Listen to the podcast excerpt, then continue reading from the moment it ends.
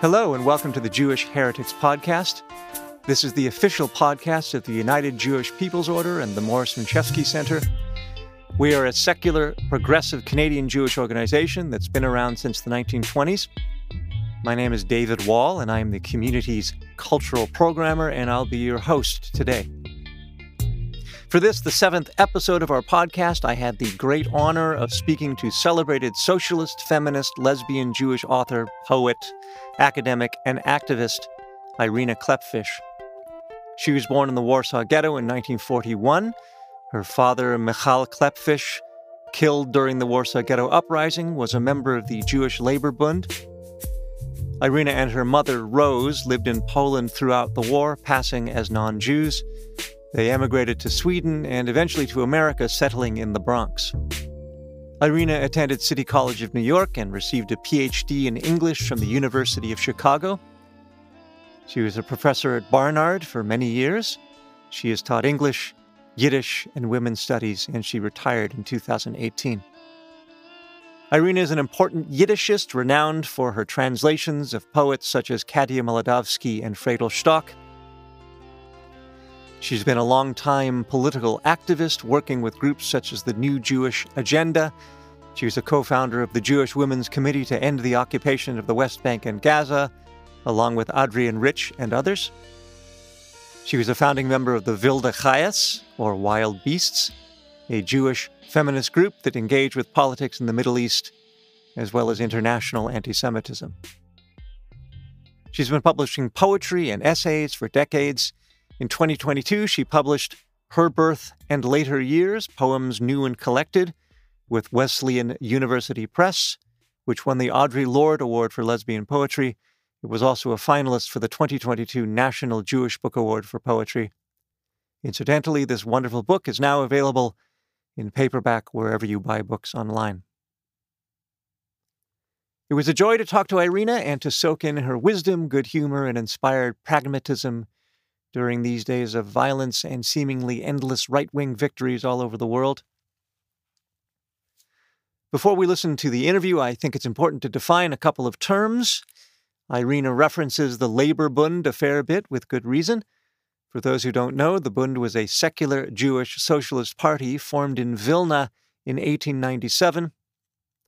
The Bund actively campaigned against anti Semitism it defended Jewish civil and cultural rights and fiercely rejected Zionism, opting instead for the concept of Doikayt or here-ness, which prescribed seeking liberation for Jews wherever they happened to live. At one point in the interview, she discusses having studied at YIVO. YIVO is the New York based Institute for Jewish Research, which aims to preserve and study the history and culture of Eastern European Jewry worldwide. Here's our conversation. Hello, uh, Irena Klepfisz. How are you today?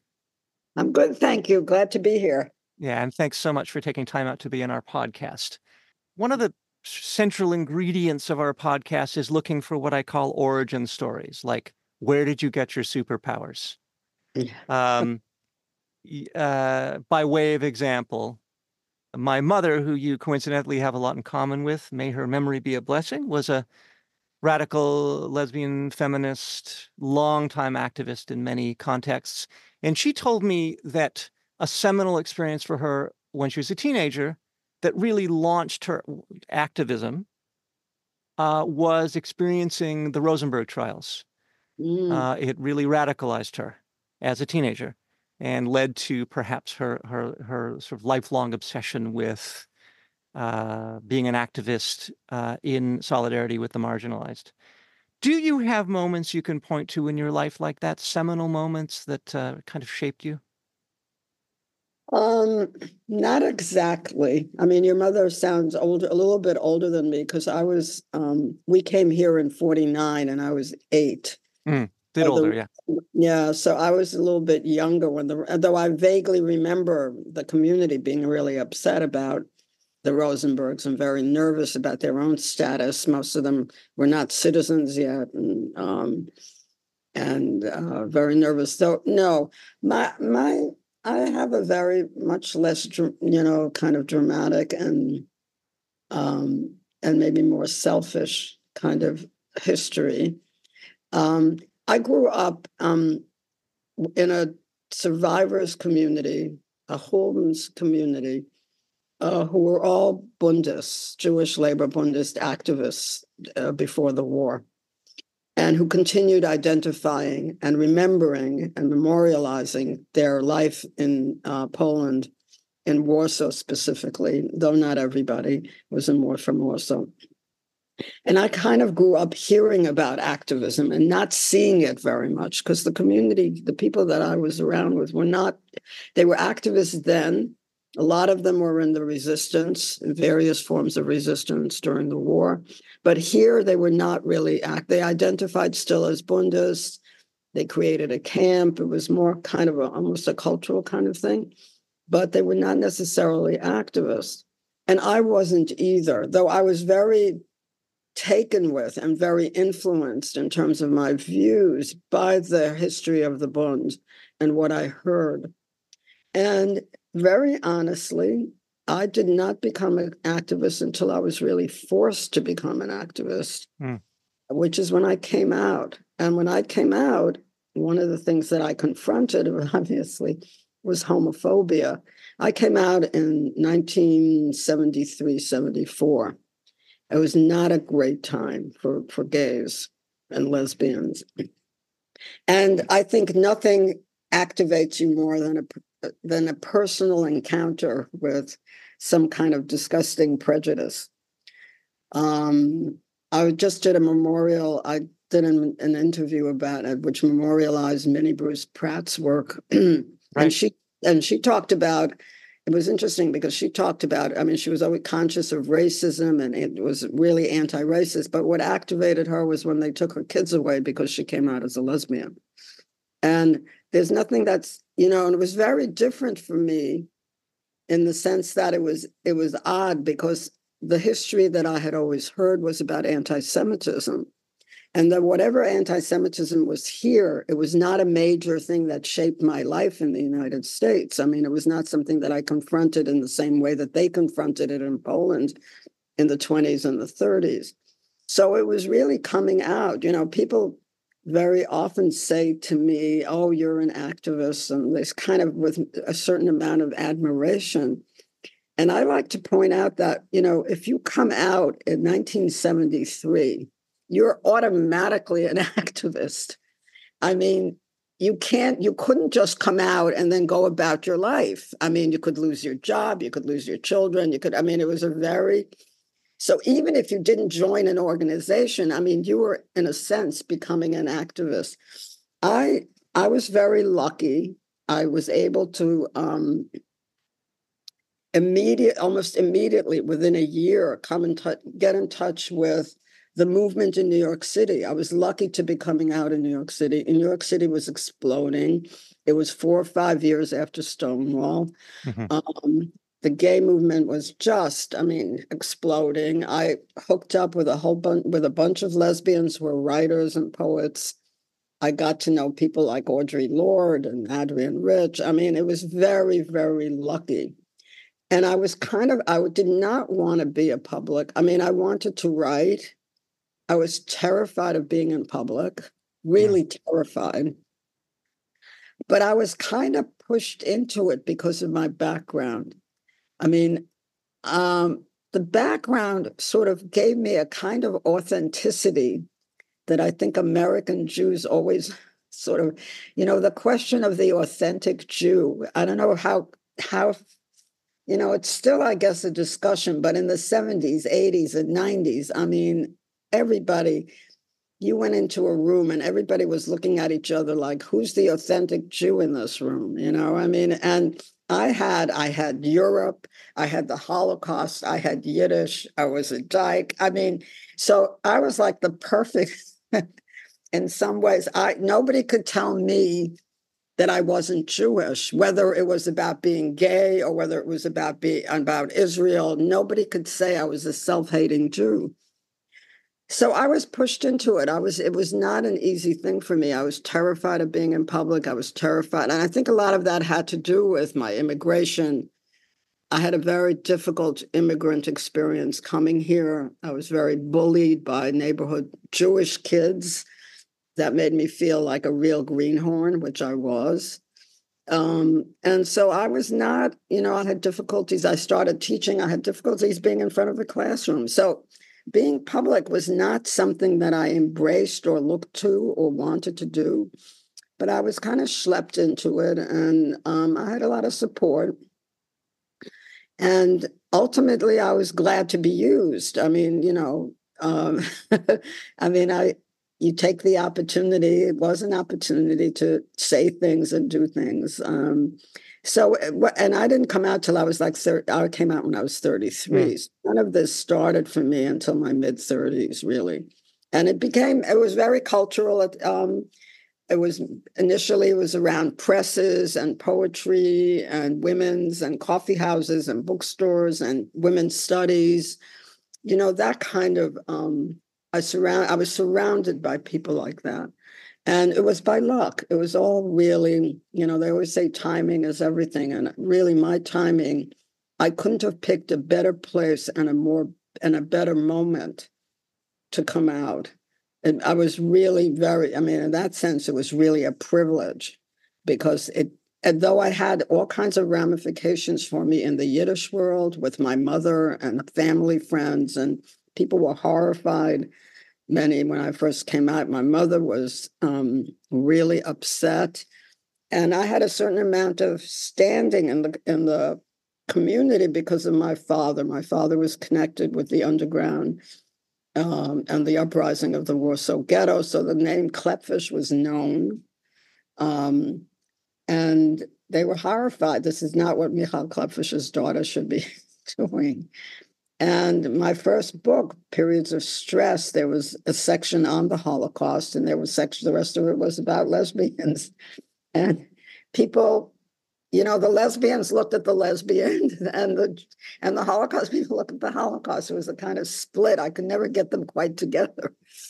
um, so it was an interesting, you know, both coming out and activism almost happened at the same time.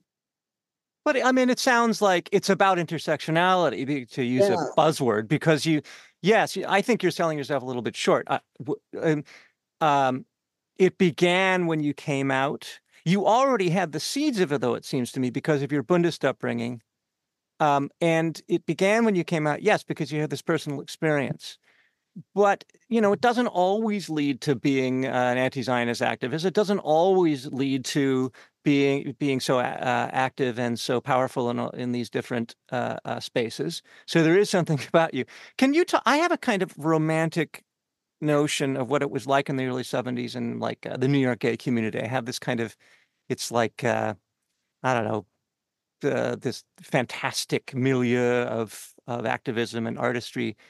Um, can you talk about? So there was this interview you did with Molly Crabapple in Lux magazine and in that interview, you made a connection between lesbian Jewish culture in the 70s and what it was like in the Bundists in the early 20th century, this kind of breeding ground of radicalism and excitement. Can you talk about that connection and what that means? It's true. I I didn't always see it in that way, but I think that I responded to it um, because of it, sort of almost unconsciously. I mean, one of the things that I really admired about the Bund was that um, I want to, but by the way, I want to say, of course, I don't know how many people listening probably know this. The Bund was virulently anti Zionist. Mm-hmm. And I was raised, I can't say I was raised in an anti Zionist movement, but I, I was raised with no attachment to Israel. In fact, at the time, I didn't pay any very much attention to Israel in my consciousness. I went to Israel in 1962 between college and graduate school. I went to Europe for six months. In those days, before you were born, probably you could go out to Europe on five dollars a day. Yeah, I remember. I remember uh, hearing about that. Yeah, yeah. So, um, and I went and I spent three months in Israel for the first. You know, that was my first thing, and that was in '62. So that was before '67, even. You know, I mean, it was a very different country at the time. Um, and I was not enchanted. I mean, I just I had a distance about Israel. I just mm. I wasn't necessarily against it, but I certainly wasn't for it, and I certainly believed in a, in Doikayt. You know that you you root yourself where you are, and you're a full Jewish citizen wherever you are. What I admired about what the Bund did in the you know in Poland and what I heard about was the multi-pronged approach to it wasn't just that they were fighting for citizenship and anti-semitism. They were fighting also for their own culture. They were fighting also for problems that they saw in the community. I mean what i loved about the bund was that if they saw that people were illiterate when they opened schools. If they saw people that were sick they opened hospitals. And in a way the les- les- lesbians did the same thing. The lesbian and gay movement did the same thing they saw they identified problems and addressed them. It wasn't only about homophobia. It was also about the social interactions and context. So in many ways, um, it did. I mean, one of the I had this plan one time. I want, you know, there's a three-volume history of the Bund, uh, Doyres Bundistn, which means generations of Bundes. And I was going to translate, I don't know, pick or translate um, the biographies of women. I was very interested in women and the Bund and how they function. Um, and I I started looking at it, the volume one, and I went through it, and I got so depressed because it, they were so they were so active. They did so much, and it was all destroyed during the war. And but it was so it was both very impressive, but also, and I, I couldn't read it anymore. I just stopped. I couldn't do it. But that's how sort of I felt about the movement that we addressed so many issues. I mean, in terms of health, women's health, and I mean, the movement was very broad. It wasn't only exclusively lesbian, there was a feminist movement, our bodies, ourselves. I mean, all these kinds of um, various prongs. So that was that I think is what you respond to in a kind of romantic view. And I always say it was the best of time and it was the worst of times. I had a horrible time. I mean, I had terrible problems with homophobia. Um, mm. And I was basically withdrew from the Yiddish com- Yiddish community and created, you know, and did my stuff on my own for a number, number of years. And I think they were very happy to get rid of me. um, and um, and it was very difficult with my mother and my partner. Um, it was just difficult. I mean, I didn't appreciate very much her problems about my coming out with her friends, which I didn't think very much about. You know, I mean, it's one of the things I tell younger people, trans people or people who are coming out that have problems with the parents, is that, you know, the parents don't really have a choice about when you come out. You just come out and they have to deal with it, not just with you, but with everybody else and I didn't really, and and and there was an enormous amount of homophobia. But uh, you know, it was interesting because obviously I was the first one in that community to come out from the Bronx. I mean, afterwards, everybody, every other person had a gay child, and they all went to my mother because they thought she was the expert because I was the first one. You know, so she got some status. Eventually, she got some status out of it but it was very, very difficult and painful to. I always felt very, I mean, I loved that community deeply. I felt very rooted, and it was a very painful process to find that distance, experience that distance. There was no open hostility. I mean, I've said this to other people. I think I lost, and I'm not talking now about Jewish, I'm talking about just in general. I think I lost every heterosexual friend within a year and a half not from any kind of overt homophobia, but just from a kind of distancing, lack of interest. You're not in my circle. I mean, it was really painful. I was lucky that I had a community that I could substitute it with. But that's why I say it's the best and worst because it was extremely painful. And um, even just on a feminist basis. I mean, the whole thing with women in Yiddish, for example, was not about necessarily homophobia. It was about feminism. Mm. You know, um, that was that went on in through the 90s. I mean, some of it got, you know, the homophobia definitely got better. I mean, this doesn't seem to be well. We're we're re who knows what we're going through right now. I shudder to think, but um, but it was got it got easier. But the beginning was um was both extremely exhilarating. I mean, I remember the first women's studies course I taught. Ellie Balkin got me this gig at Brooklyn College. It was a summer course this is like 1979. I'd never, I mean, I put together a women's studies course. And one of my assignments to the students was to visit at least one woman's bookstore. At the time, there were five. I mean, there were five women's books, active women's bookstores. And then one of the, my assignments was go look at a books, women's bookstore. So that I think was a reflection of the activity and the exuberance and the uh, the amount of energy that was going into building and of course it was the beginning of women's studies you know people were beginning to teach courses like this legitimately or illegitimately um, i mean in 82 when i was living upstate 82 83 when i was living judy and i moved upstate for a couple of years which didn't last very long um, we had to come back but i taught a jewish women's studies course at albany suny suny albany for example. Everything was Xerox or mimeographed or whatever we had in those days. There were no textbooks. I mean, I had to piece together. Anzia Yezierska hadn't been even republished yet, you know. Um, but that's the kind of energy. I mean, I had that energy and I was picking up energy from everybody else. Um, we were all doing these, you know, like 10, 11 women took my course at SUNY. It wasn't such a, you know, it wasn't an earth shattering event, but it, but everybody was doing that. I wasn't the only one who, you know, other person was doing a course on lesbians and something. You know, it was, it was just popping. But it was also personally extremely, extremely difficult. I mean, you had stories like Minnie Bruce Pratt, who loses her custody of her two sons. One of them is four, the other one is six. I mean, a horror, just a horror.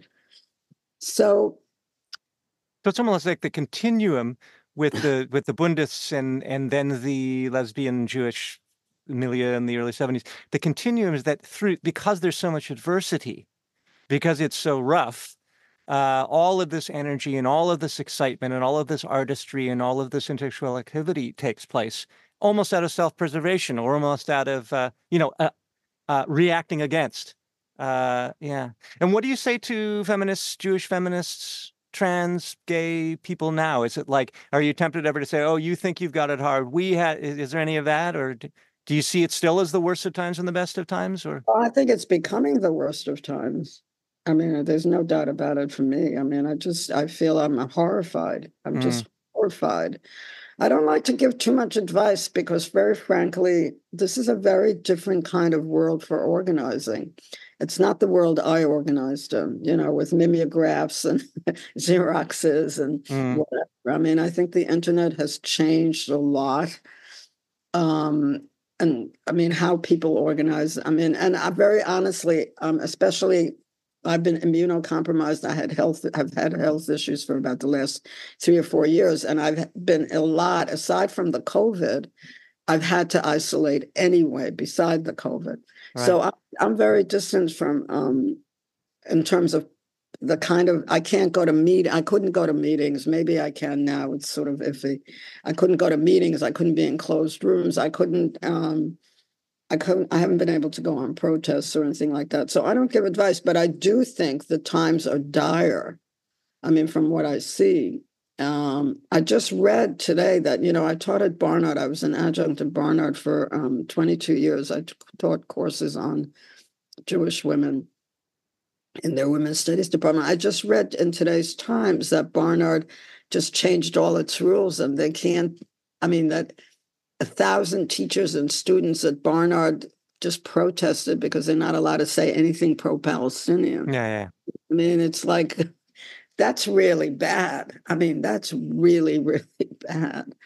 Um, and so I measure that. And so, no, I'm not, I'm not uh, by no means, frankly, it looks easier to me when I look back than what we're facing right uh-huh. now.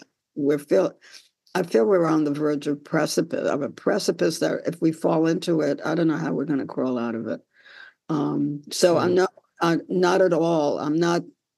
I'm just saying What I am saying is that not to be so romantic about the past and to recognize um, I mean, I think there's something really, really existential in a way that I didn't experience that in the 70s. Now, maybe I should have, and maybe other people did. But the people that I worked with, all of us were really just very optimistic. I mean, we yeah. sort of didn't, if they told us we couldn't do something, we did it on, you know, that they wouldn't let us join to do something, then we said, okay, we'll do it ourselves. You know, and there was that energy. You don't want to publish us? Okay, we'll publish ourselves. You want to treat us health uh, health was establish our own lesbian network of health, you know, people. Um, and it was like that. There was a kind of ready network and I mean networking. It wasn't ready. We created networks where people were able to help each other, see each other and push it. And this and that kind of created an optimism, I think, without us saying that I mean, it was really remarkable, for example, people like Judy Grahn or Audre Lorde or whatever, if they came to do a reading at a coffee house, women who had never ever read a poem in their life, 500 women would show up. they were like rock stars. Yeah. You know, I mean, there was that kind of a feeling that I don't know, maybe that's building. I haven't, you know, I can't take the measure of what's going on now. But now, right now, and with the election here, what's going on with Gaza and Israel, what's going on in Ukraine, everywhere. I mean, it's just, it feels very much worse in some ways. Do you feel heartened when you see? I mean, it seems unprecedented to me anyway. The idea that you would have Jews against the occupation shutting down whatever it was, was it uh, Grand Central, so one of Penn Station. I mean, was, that seems. It was Grand Central. Yeah. See, that seems unprecedented to me. They they closed the Brooklyn Bridge. Um, yeah.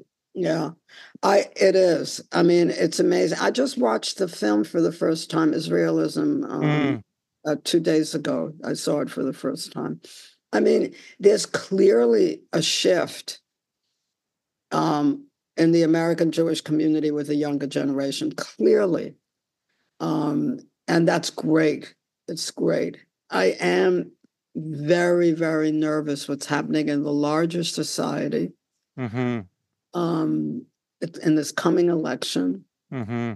All of this is going to lead. And I feel that this overall picture is what really scares me. I think that the work that's being done by these young Jews is wonderful. I support it. Um, and but I think about the larger framework in which it's you know taking place, and I get really scared. So I mean, it's I don't know how you you know balance balance that off. It's mm-hmm. clearly you know it's time that this has happened. I mean, I I mean, I remember having students at Barnard who went to birth. I did a for about I don't know four or five years I taught a course on Barnard on on um, women in Israel. Stomach ache course because it gave me a stomach ache. you called it a stomach ache. yeah. It gave me a stomach. And finally, I just couldn't take the stomach ache, so I stopped. But I remember talking um, with students who'd been on birthright, you know, directly, who had gone on birthright and talked about birthright, and then talked about with them talked about what we were talking about in the class you know um and so yeah i it's it's it's incredible what jewish voice for peace has done. Mm-hmm. has been able to do um but like i say the frame of that is i don't know what it looks like in canada how we look in the united states to canada right now. What are they thinking? Yeah it's a uh, mixed bag. We look and see uh, you know in, uh, Jewish Voice for Peace, we see that incredible activism, groundswell of activism. we also see Trumpism and Bidenism, and we see it as this, uh, uh yeah, a very uh, scary moment. Um, and we have our own crap up here. Uh, mm. We're not looking down to the United States with some kind of righteousness. But Mhm. uh, it- yeah, it is a scary time. I would like to return to this if we have time, but I'd like to switch over and talk about your writing and about your poetry a, a, a bit because uh, you're, uh, you know, accomplished, remarkable poet, award-winning, et cetera, et cetera. So I'd like to go into that, and of course, it all relates. Um, so you have uh, uh, a couple poems I looked into preparing for this interview, and I've always been aware of your uh, your writing, but uh, you have a poem called Fradel Shtok, which is named after a poet that you've translated, uh, uh, a woman, a female Yiddish poet. Um, and in the poem, you you explore something which I think is maybe uh, a, a through line in a lot of your work, which is the challenges or even impossibility of translating from Yiddish into English. The translation is a problem, or a challenge, or something very interesting. Um, in another poem of yours called Etlekhe verter oyf mame-loshn, which a few words in mother tongue, um, you actually have both languages on the page at the same time, which I think is interesting. You know, not a lot of poetry does that.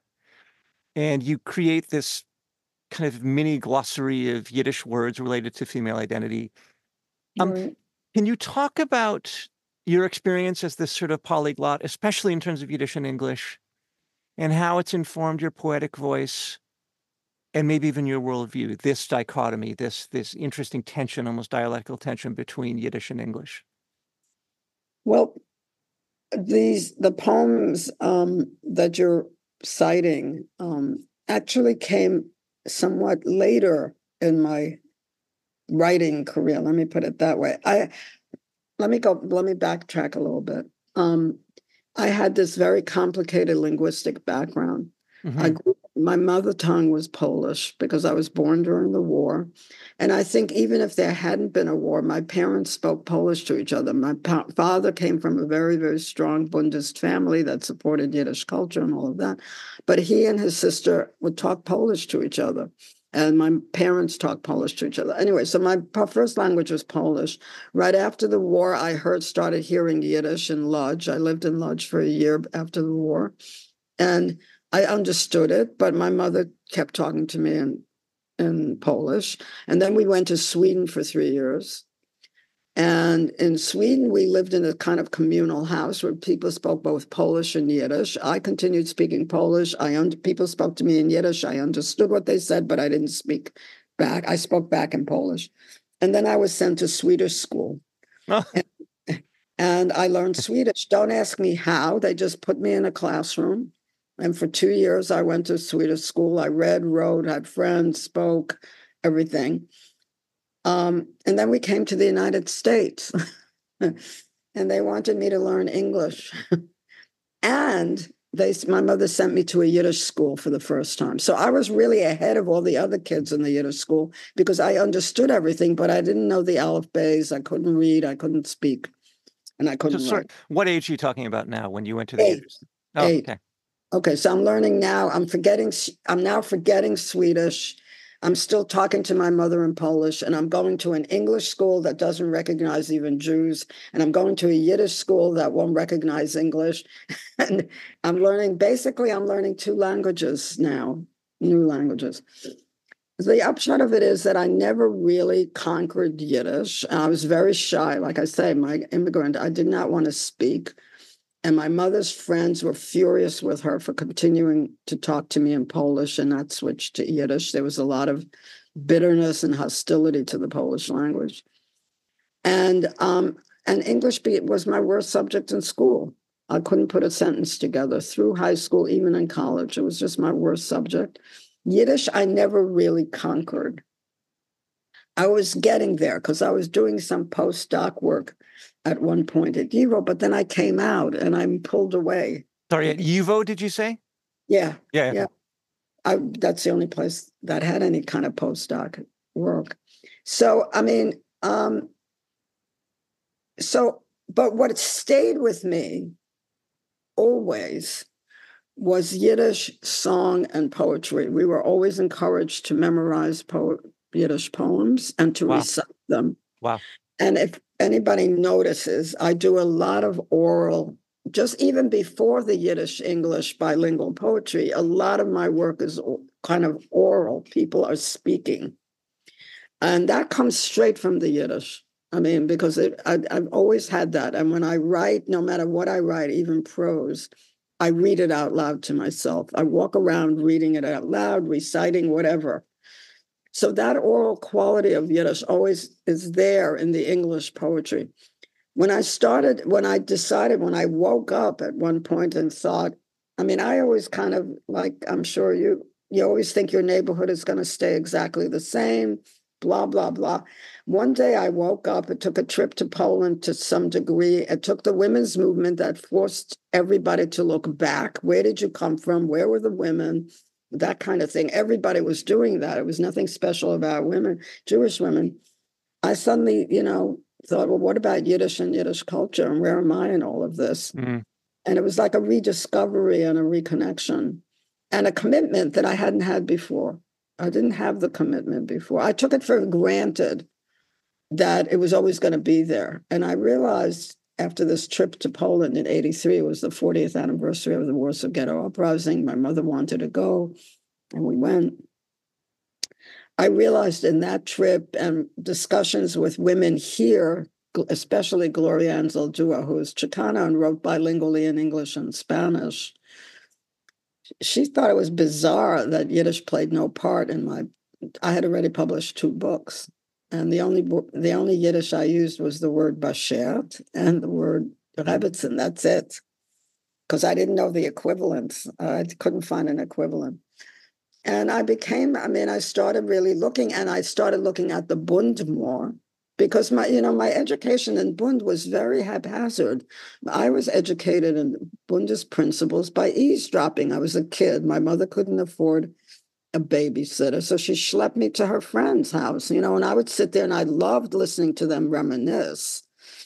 I mean, these were not people who said how horrible it was in the 20s and 30s. These were people who talked about what they did and how they did this and they did that and everything.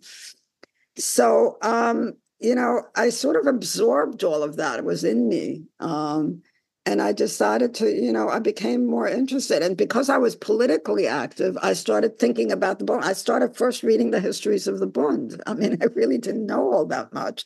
I knew it on a very basic kind of level but I didn't know it concretely as a movement, what how it happened, why it happened, that they weren't that they initially weren't committed to Yiddish, then they became committed to Yiddish. Mm. You know, I didn't know any of these details, and it was a fascinating history and it was a great education. Um, but it happened late. It happened in my 30s, and so I wanted to. I I knew that I was never going to be a Yiddish writer. I mean, that was not going to happen. I mean, I fought so hard with English. Was poetry and, and writing was such a struggle for me in English. I was not going to give that up, and I wasn't even going to try.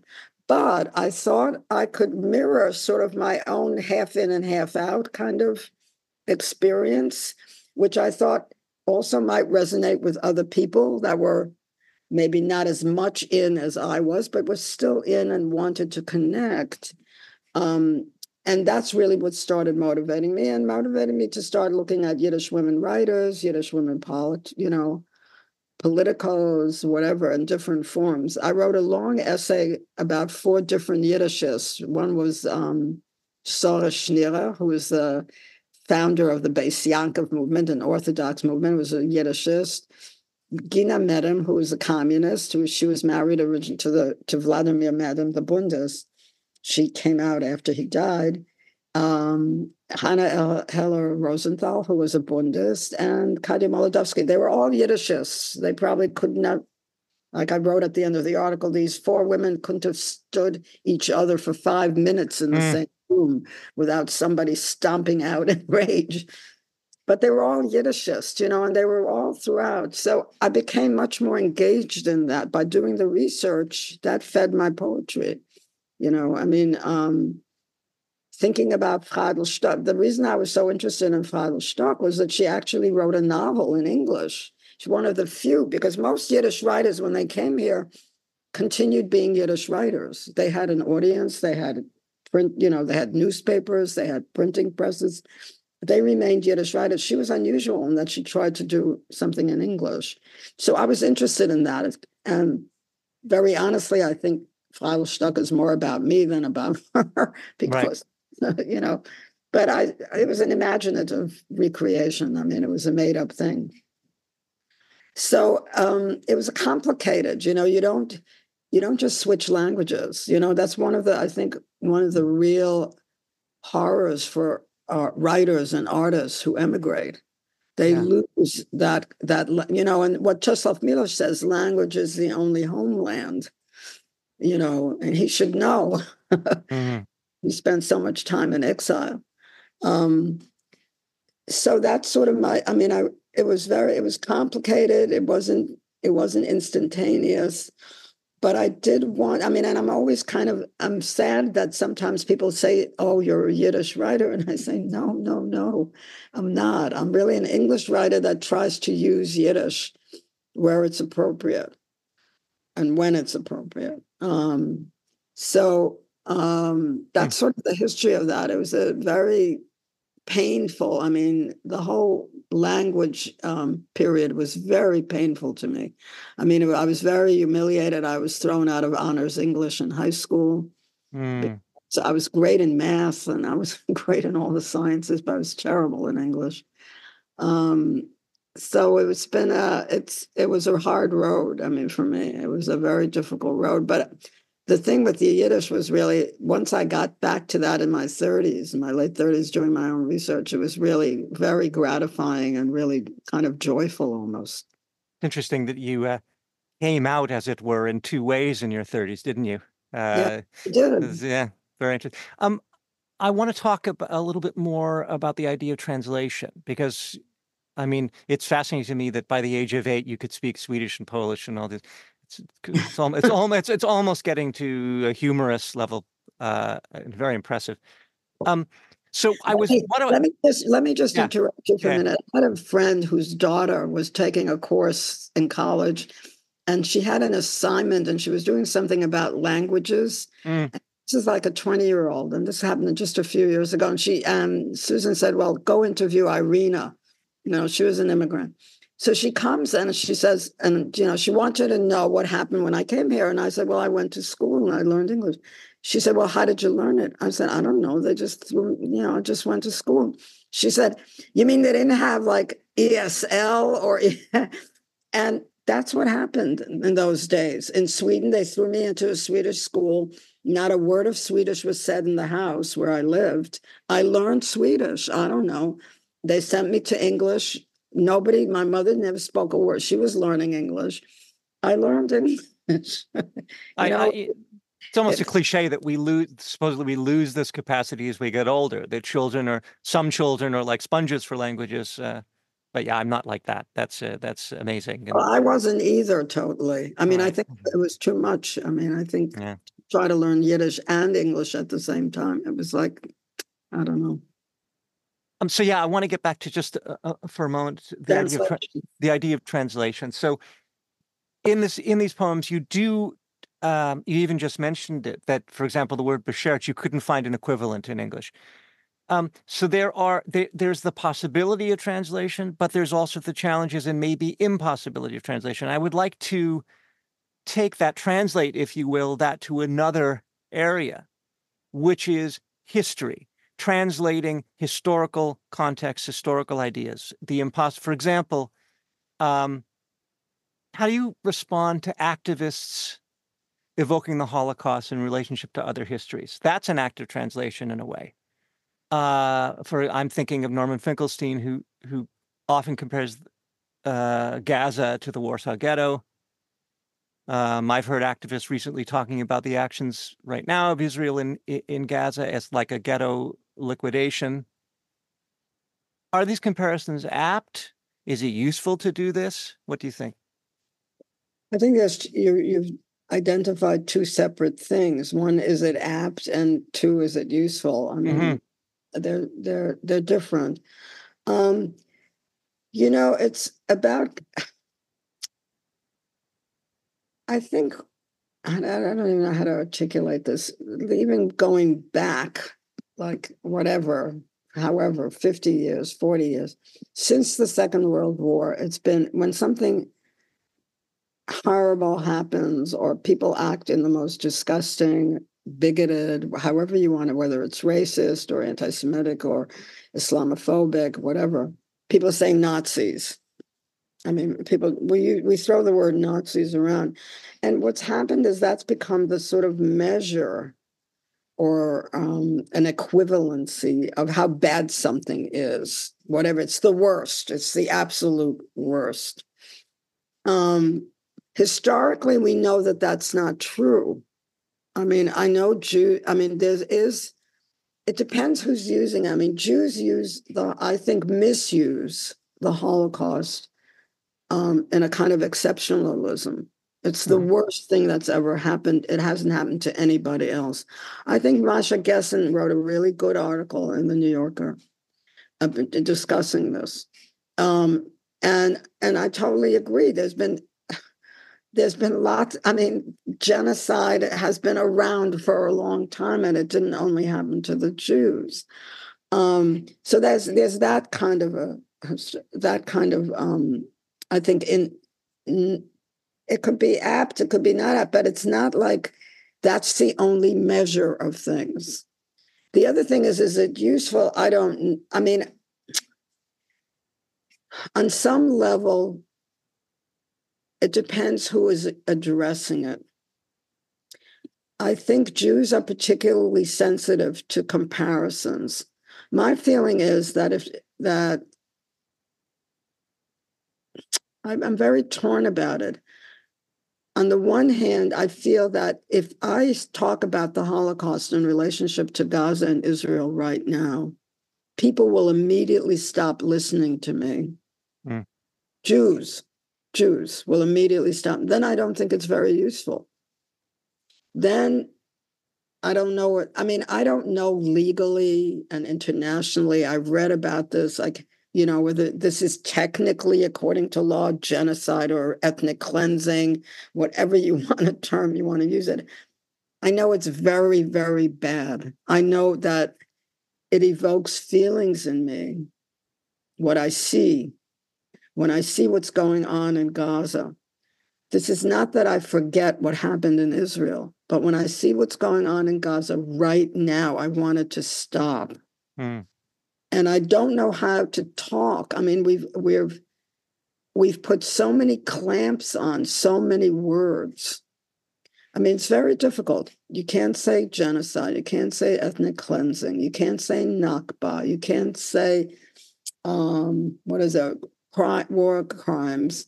You can't say from the river to the sea. You can't say Palestine. You You're can't. Talking, you're talking among Zionists or among mainstream Jews. That's what you're saying. I'm it's not only about mainstream Jews. We have laws against BDS. No. I mean, in the United States, I guess you don't have them in Canada.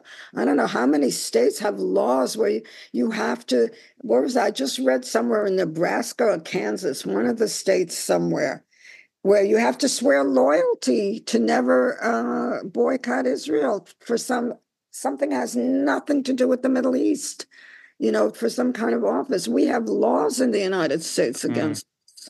it's not just among Jews. Right.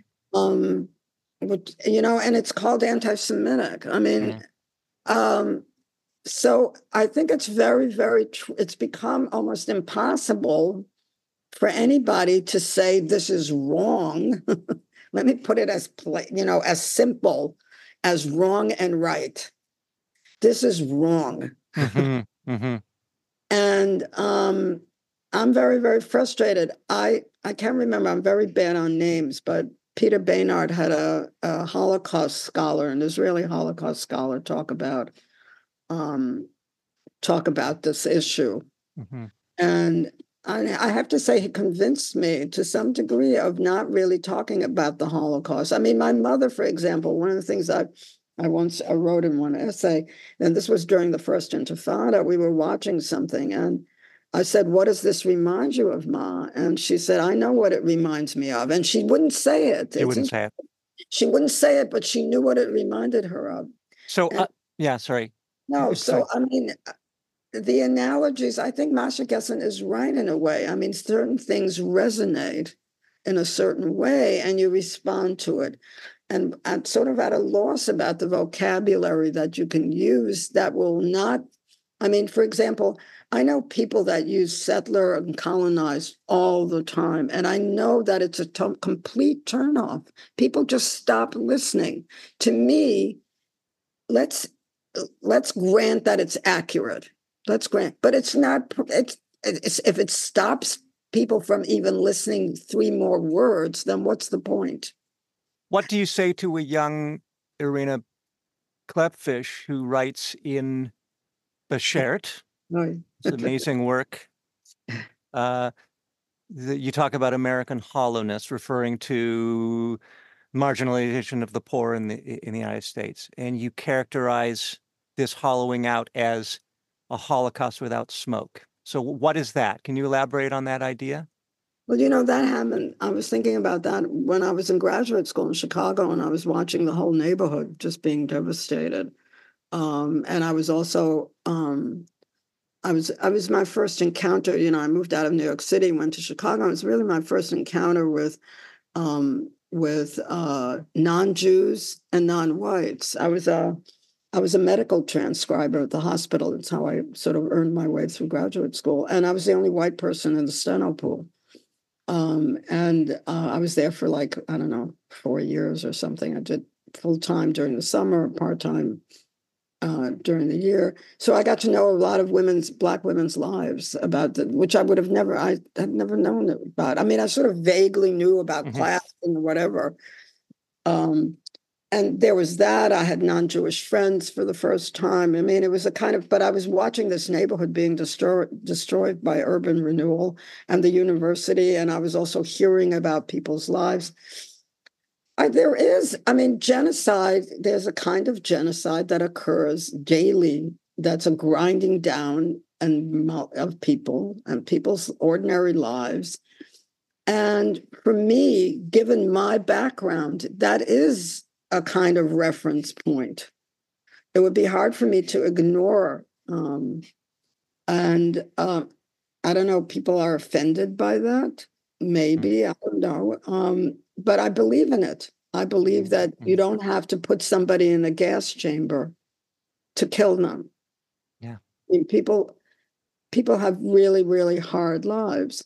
And and uh, that could be and you know, this is all about, you know, all the fights that they're having now about education, about what you teach in school in the United States. I don't know if there are similar fights going on in Canada, but it's a nightmare. It's a, just a total nightmare of this revisionist of, you know, black people learned skills while they were slaves. I mean, I mean, it's mm. just, I mean, it's just, it's just horrific.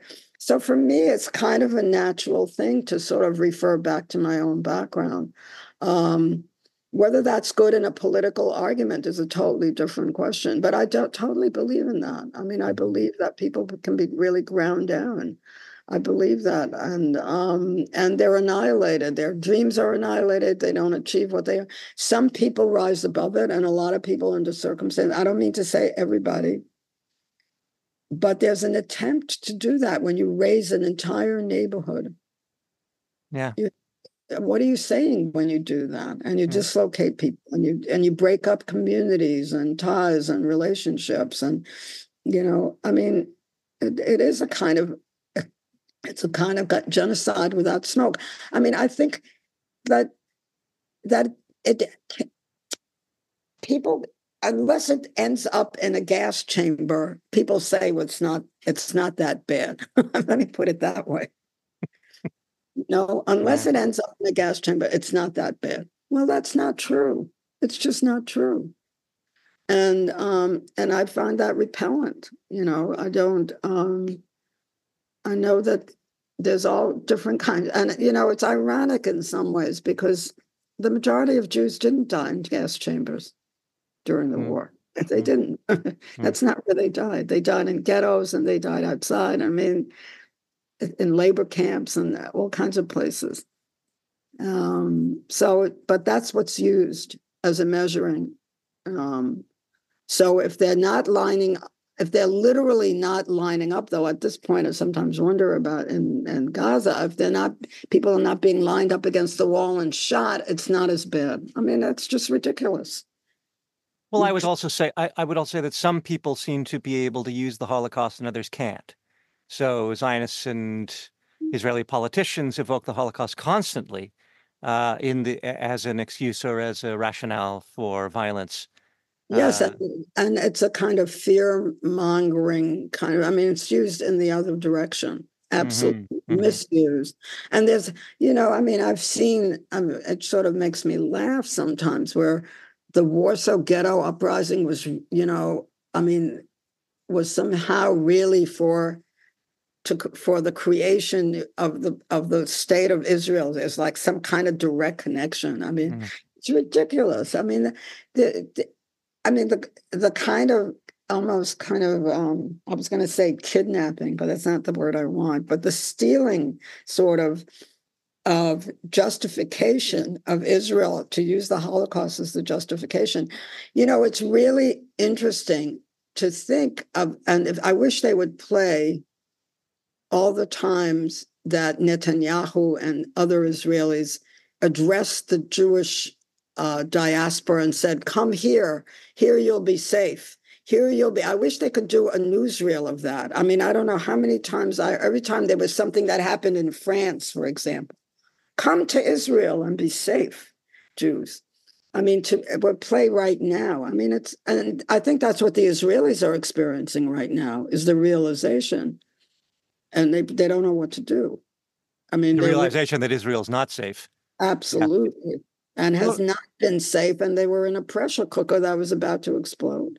Well, not struck... that justifies anything that happened on October seventh, but it was something was going to happen mm-hmm. eventually. It's a, it always it always struck me that a country that has normalized, oh, everyone has, you know, you have to have a safe room or a bomb shelter under your house, and that's normal, uh, strikes me as as as you know sick or problematic or or. Uh, uh yeah, I mean it's uh, so. I don't know. I mean, I don't know about. I mean, the Holocaust. I've, I've been ranting about the Holocaust not being uh, used and misused since like the, my first essays, I think, mm. that, that, I wrote. And um, I don't know, I wrote a piece that I wanted to possibly publish, and then um, I sent it to the New York Times, and they didn't publish it, of course. But I really, I'm really backtracking on it because I think it turns people off, and I don't know. I'm I'm trying to figure out how to reach people. How do we reach people? And especially in Israel, I'm sympathetic. You know, I understand that they don't see what we see here on television about what's mm-hmm. going on in Gaza. There's very limited uh, visuals, for example. Haaretz is one of the few places that describes what's going on. And they are very much traumatized. I mean, I think it's a small country. People mm-hmm. do know each other. I mean, I was actually on one of the, I went in 1962, 63 when I was in Israel. I was on one of those kibbutzim that was uh, that was attacked. Right. And so it makes me think about who who's alive there that I met. I mean, I don't know. Mm-hmm. It's a huge trauma, I think. And almost for that reason, I wish, I wish they had not reacted immediately and thought about it. I mean, so I mean, it's that's gone. But um, I think they're realizing that they're not safe, and um, and that they haven't been safe. It's been a delusion. Mm-hmm. It's mm-hmm. been a delusion. Um, and I don't know where it's. I mean, I don't know. It's a whole, to me, it's all bound up also with the election here in November. I, am very, I'm one of these crazy things where I feel like if you don't vote for Biden, then there's really no, I mean, where is Trump on, on the, on Arabs and Palestinians? Do you think he's going to do them any favors? I mean, to me, there's no hope with Trump over there. So it's sort of, it's hard. I mean, it's a very hard decision, but it's also, I don't know. I'm not much of a purist. I feel like we have to make compromises, and and this Biden business is is a real, real compromise. But on the other hand, when I think about Trump being president and what he's already done with Israel, what he's already indicated about doing with Israel, mm. I have no doubt that somehow Palestinians are definitely going to be expelled. Definitely that, I don't know, it's not going to be, it's going to be even worse than it is now. I don't know. Mm-hmm. I, it's a real, I mean, to say that I can't bring myself morally to vote for him is. You mean Biden? You mean Biden? Yeah, is to me about yourself and not about what can happen. I don't know whether that's expressing it correctly. If you do you understand what I'm saying? It makes perfect sense. Yeah, it makes perfect sense. It's a strategic thing. It's not about um it's it's really not about whether Biden is moral or not.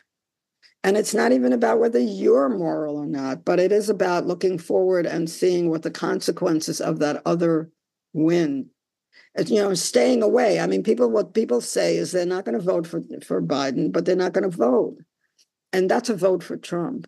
I mean, that's that kind of staying away is to me, my interpretation of that is practically speaking, though that's not what they intend, that's what would happen. Um, it's interesting. Uh, um, I'm going to ask you a question that that maybe is unanswerable, but um, have you always been this way, or have you, with age, come to a place of pragmatism? Would your 35 year old self have said, we need to be practical and think about voting in this way? Or would you have been more kind of hard line? First of all, I'm not sure I was that I thought that much about it. I mean, I was very. It took me a long time, uh, David. I mean, I did. You didn't, you know, experience. Year old self, fifty year old. Yeah, you know, I mean, it, it took. Uh, you know, I had to deal. Have you have you been in groups where you have to do consensus? Yes, yes, it's a nightmare. Have you been through that yeah. nightmare? It's a real education about compromise. Yeah. I yeah. mean, it's true. And it, you have to experience that. You have to, in some ways, experience that. Um, and I've been through all of that. I mean, I there were the famous lesbian wars. I don't know if you. Um, it's it's. I don't know. I'm not even sure I would have said this two years ago. I mean, I think very, very honestly, I am terrified of a Trump presidency. Yes. I am terrified of it and um, which is very different than what I feel about Biden. Um, I'm not terrified of him. I'm disgusted with. But so it's a, it's, a, it's your your the menu is terrified or disgusted. Those are the and and with and I have to say I do have some hope with Biden that if he's reelected, that something may come out of it, maybe. Mm a peace, some kind of peace, something. Um, I mean, do you think Trump even is even knows the term two state? I mean, mm, I mean, you know, I mean, it's just a nightmare. The mm-hmm. idea of being to me. So I I feel like I'm being very much guided by that right now. Now maybe I'll feel different. I don't know. I don't know what I would have said. Maybe I would have been more.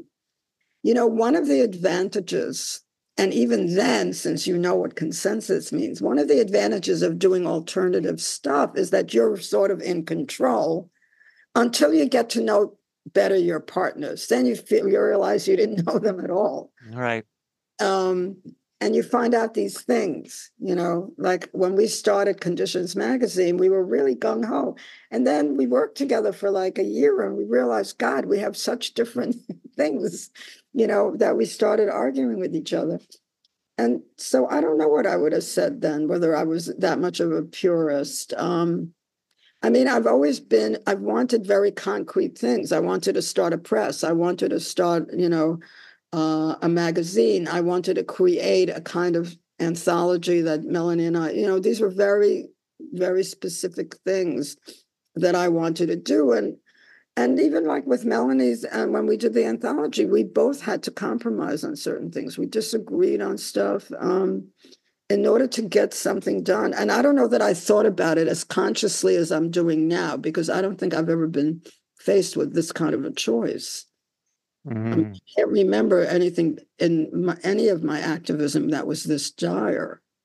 I mean, that really you know, um, I mean, aside from the fact that he'll make hell, our lives, everybody's lives practically hell in this country.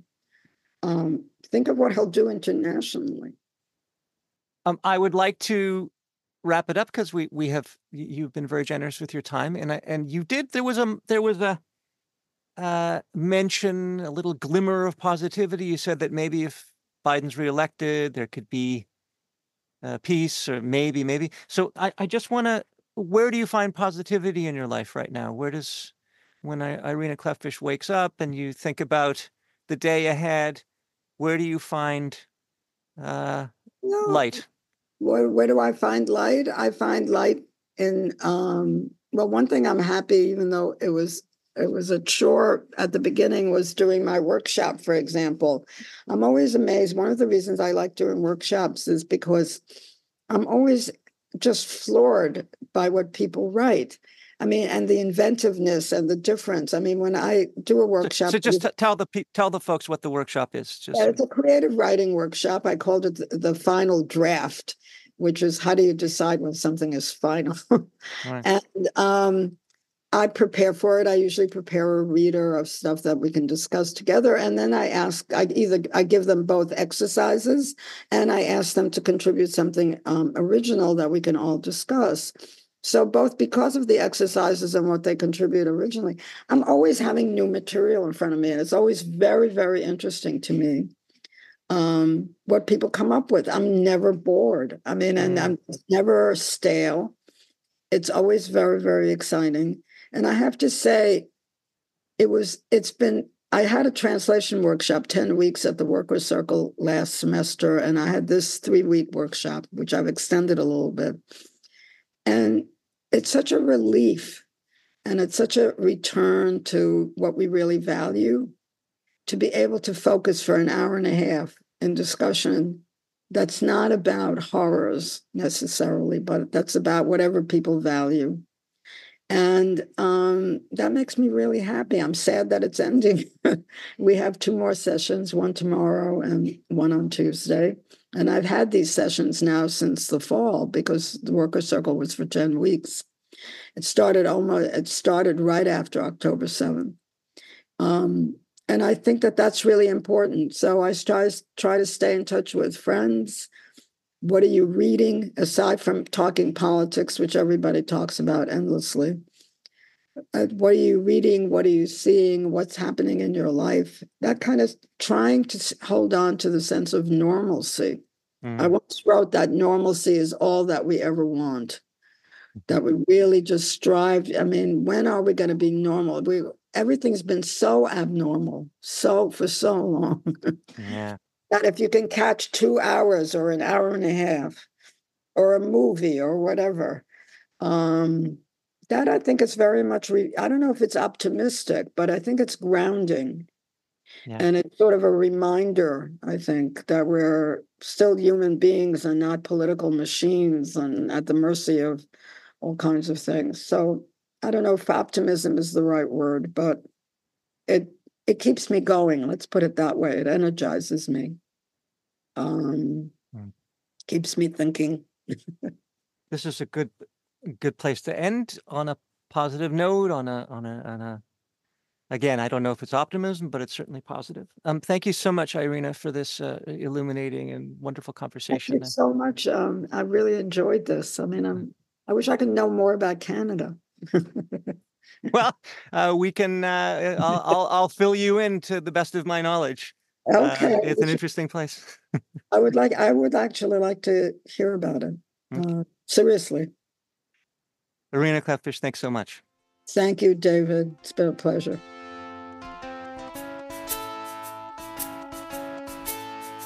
Well, we've come to the end of our show. We'd like to thank you for listening, and we'd like to thank everyone who made our podcast possible, including United Jewish People's Order Executive Director Serena Sarin and our guest, Irena Klepfisz. This podcast was recorded at Walt Whitman Studios in Toronto. The theme music was composed by Serena Sarin with help from me. My name is David Wall. Until next time, seid gesund.